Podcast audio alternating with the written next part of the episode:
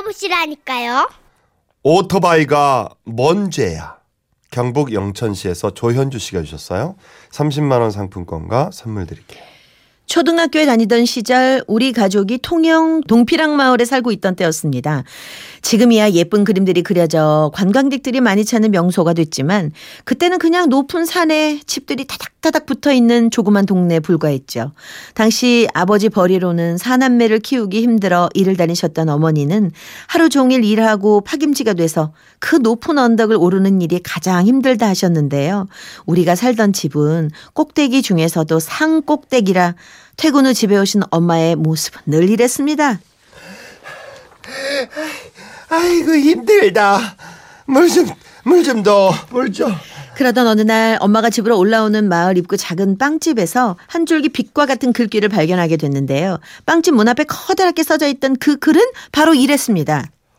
5천 원 이상 빵을 구입하시면 집까지 태워드립니다. 별빛이 내린다 하루 종일 일하고 40분씩 언덕을 어, 40분이나 걸려? 40분? 씩 언덕을 오르던 엄마에게는 달콤한 유혹이 아닐 수가 없었습니다. 그러나 엄마는 쉽게 빵집 문을 열 수 없었지요. 바로 돈 때문이었어요. 아이고. 근데 5천 원어치나 사야 되네. 5천 원이면 이 며칠 식비야 이거. 아이고 막. 아이 됐다. 내가 힘들고 말지. 그렇게 처음 며칠간은 그 유혹을 정말 잘 이겨내셨다고 합니다. 그런데 어느 날은 이상하게 몸이 무겁고 힘드셨다네요. 그래서 그날은 일을 할 때부터 이렇게 마음을 먹으셨답니다. 막 그래. 오늘은 빵 5천 원어치 사갖고 편하게 가자. 겸사겸사 아들 빵도 먹이고. 그래. 개심했대. 그래서 엄마는 일을 마치자마자 빵집으로 달려가셨죠. 아유, 어서서. 아저씨, 빵 5천 원치 사면 집까지 태워주는 거면 진짜입니까? 예, 진짜죠. 집이 어디신데요? 아, 젤로 꼭대기기는 한데. 아, 아, 꼭대기요. 아, 거기는 그 차로는 못 가는데. 거기 있는 오토바이밖에 못 들어간다, 아닙니까? 그거.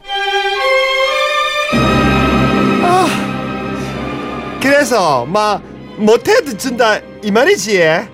5천 원어치 사도. 아저씨는 살짝 망설이셨지만 엄마가 실망하는 표정을 짓자 그게 안 돼 보이셨던지 이내 마음을 바꾸셨죠. 그러면 안 되겠네. 안녕히 계시소. 아, 아닙니다. 막 태워드릴게요. 그럼 뭐 오토바이로 올라가죠, 뭐. 별빛이 내린다 진짜지?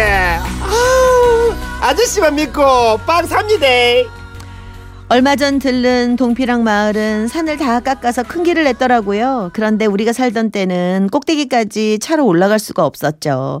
골목골목 고개 고개를 오토바이로 간다 생각하니까 정말 막막했을 겁니다. 게다가 저희 어머니가 또 한덩치 하시거든요. 여자 키로 170cm가 넘으시는 데다가 무게도 상당했으니 빵집 아저씨 고민이 많았겠죠. 그러나 빵집 아저씨가 고민을 하든지 말든지 어머니는 신나게 빵을 고르셨죠. 3,400, 4,500, 5,600, 5,600원 오바되셨네요. 아이고, 막 그 정도는 막 어바돼도 되지. 집까지 데려다 주신다 하는데. 자, 뭐, 그러면 뭐, 가 보입시다, 예. 아이, 내 손님 태워드리고 올게. 좀 보고 있으라, 예. 그런데 엄마는 빵을 꼭 끌어안고 오토바이에 올라타셨는데요, 그렇게. 아, 그 오토바이 안장 있죠? 그거 꽉 잡으서 이, 출발합니다. 예, 예. 아이고, 맞았네. 아이, 좋아. 오늘 내가 복 터졌네, 예. 내 맨날 새벽까지 나가고 일하느라고 힘들어 죽는 줄 알았는데 일이 편하게 가는 날이 있을 줄 몰랐네. 아이고, 그러게 그뭐 한다고 저래 높은 데 삽니까? 아닌데민겨. 돈은 없고 식구는 많고 어찌합니까? 그래도 막 우리 식구 다 같이 사는 게 중요하지요. 산 꼭대기고 하늘 꼭대기고 그게 중요합니까? 아이고, 아이고 들큰거리고 재밌네 얘. 아이고, 아마 막 별게 다 재미다 카네. 저 빵만 자주 사 먹이소. 내가 막 그거 매일 대하다 줄 테니까네. 아이고 고맙습니다. 이렇게 초반은 분위기가 좋았습니다. 그러나 좁은 비탈 언덕길이 시작되면서부터 위기가 시작됐죠. 아, 힘을 못 쓰노 이거. 아, 잠깐만 갑자기 왜 그러지? 기름이 없는 거 아닙니까? 아닙니다. 기름 막 까뜩치 않았습니다. 이 기름이 문제가 아니고 아, 아, 저쪽에 그렇습니다. 기름이 문제가 아니고 너무 가파르고 지면이 고르지 못한 오르막길을 오르는데 어머니의 덩치가 문제였던 거죠. 아유 힘내라 가자 가자 제발 좀 올라가자. 으. 아무리 용을 써도 오토바이가 어찌 올라가겠습니까? 무거운데, 어? 아무리 해도 않은 이 빵집 주인 아저씨는 양쪽 팔을 바닥에 닫아, 디뎌서 바닥을 미심히 올라가시려고 용을 쓰셨죠. 이, 으, 아이, 아이고, 더 힘듭네 보이소. 맞습니다. 으, 아이, 좀에 올라갔다. 아유, 올라가긴 했네. 그렇게 조금씩 올라가나 싶더니 빵집 아저씨가 땀을 뻘뻘 흘리시더니 그러시는 겁니다. 아, 아줌마, 아, 막 내리소. 막더 이상은 안 됩니다. 아, 아이, 그러는 게 어디 있는겨? 빵 5천원씩 샀다 아닙니까? 빵 사면 집까지 데려다 준다. 했다 아닙니까? 왜 안 올라가는데 어쩝니까? 그러면 빵 이거 안 살기는, 안 살깁니다. 5,600원 돌려주이소. 아, 그러게 어디 있습니까? 여기 반에 넘겨 왔는데. 그쯤 타고 가셨으면 내리셔도 좋을 텐데 큰맘 먹고 거금 5,600원을 쓴 엄마는 괜히 고집을 부리셨고 아저씨도 돈을 돌려줄 수는 없다고 생각하셨는지 큰 결심을 하시고는 오토바이에서 내리셨답니다. 그리고 어머니가 타고 계신 오토바이를 힘으로 끌고 올라가시기 시작하셨죠. 으, 죽는데. 으. 그렇게 가장 가파른 구간을 지나고서 잠깐 동안 오토바이를 타고 난 뒤에야 집에 도착할 수 있었는데요. 아이고, 덕분에 잘 왔네. 아유, 고맙습니다. 덕분에 아주 편하게 왔습니다. 그러나 아저씨는 대꾸도 없이 휙 돌아가셨고 엄마는 그런 아저씨 뒤통수에다 대고 소리를 치셨죠. 뭐, 고맙습니다. 내 다음에 또 빵스러 갈게. 저기, 조심히 가시소. 며칠이 지나고 엄마는 몸이 힘들어질 때마다 오토바이 생각이 났습니다. 그래서 그날도 일을 마치고는 빵집을 가셨는데요. 어서 어서 아줌마 사장님, 내 또 왔습니다. 아 왔어요. 요 앞에 아직 5천 원 사면은 집까지 태워준다고 붙어 있는데, 맞지? 예? 오늘도 또 태워줍니까? 어머니의 물음에 아저씨는 그날 고난의 길이 생각이 나셨는지 대답을 쉽게 못하셨고 옆에 있던 아내분이 대신 대답하셨습니다. 막 대다 줍니다. 어쩌어찌 고르시소. 시원한 그 대답에 어머니는 또 빵을 고르셨고 계산을 해달라며 아저씨께 빵을 건넸는데 이거 계산이 영 이상하더랍니다. 2,300원, 2,900원. 3,300원. 3,300원 아닌겨. 이게 천 원짜리인데 하루 이틀 팔았나? 와, 빵 가격을 꼭 똑바로 기억을 못하노, 이마. 오토바이가 태워주기 싫으셨던 아저씨가 자꾸 빵 가격을 낮춰서 계산하신 겁니다. 그러다 마지막 빵만 남은 바로 그 시점 그 빵만 계산하면 총 5천 원이 되는데 뭔가 결심한 아저씨가 말씀하셨죠. 아 이거는 고마 서비스. 뭐라카노? 니 조용히 하래. 아니, 공짜로 좀 어찌합니까? 집에도 태다 줘야 되는데. 아 5천 원이 안 되는데 집에 어째 태워주노 안 그렇나? 노골적으로 태워주기 싫은 티를 내는 아저씨. 하지만 오토바이에 맞들린 저희 어머니도 쉽게 물러서지 않았죠. 오호라. 그렇게 나오신다 있겠지, 예. 네, 오늘은 못 해야집니다. 사람 죽습니다. 어머니는 아저씨의 속셈을 눈치채셨지만 빵 하나를 또 고르셨죠.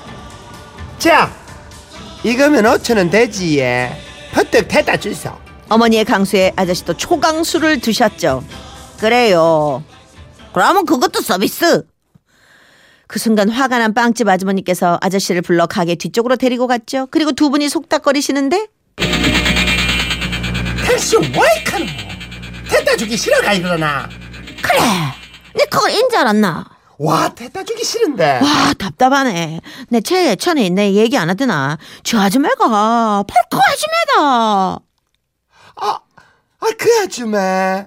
밀가루 내포대 그 아줌마. 그래. 몸살 났을 때 그 아줌마. 그 말이 엄마 귀에도 다 들렸고 밀가루 내 포대라는 얘기 엄마는 이게 무슨 얘긴가 더 귀를 쫑긋 세우셨죠. 내 진짜 내 밀가루 내 포대 싣고 올라가는 게 낫지 내 저 아줌마가 밀가루 내 포대보다 더 무겁다.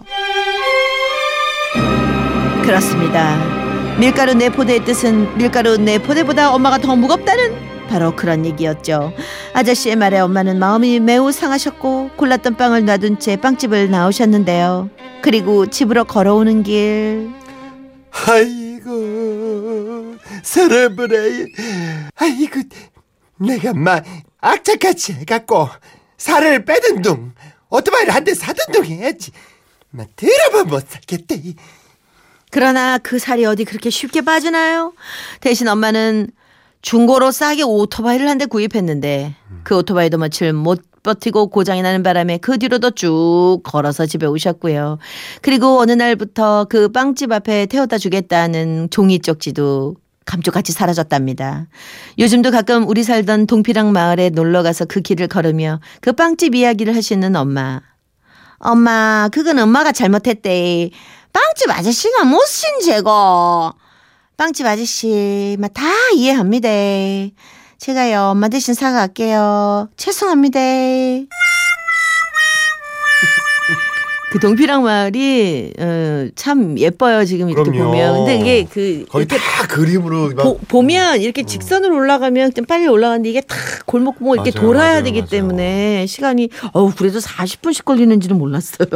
저도 그 촬영 갔었는데 어, 근데 거기 계신 예뻐요. 분들이 자연스럽게 운동하시는 거 아니에요? 음, 아, 뭐, 어. 물론 그렇게 그렇긴 한데 지금은 이제 큰 길이 나서 이제 음, 그지 그지 좀 음, 좋아 많이 음. 좋아졌죠. 드디어 동피랑 마을에 그 사연이 예 저희한테 오네요. 아이고 고맙습니다.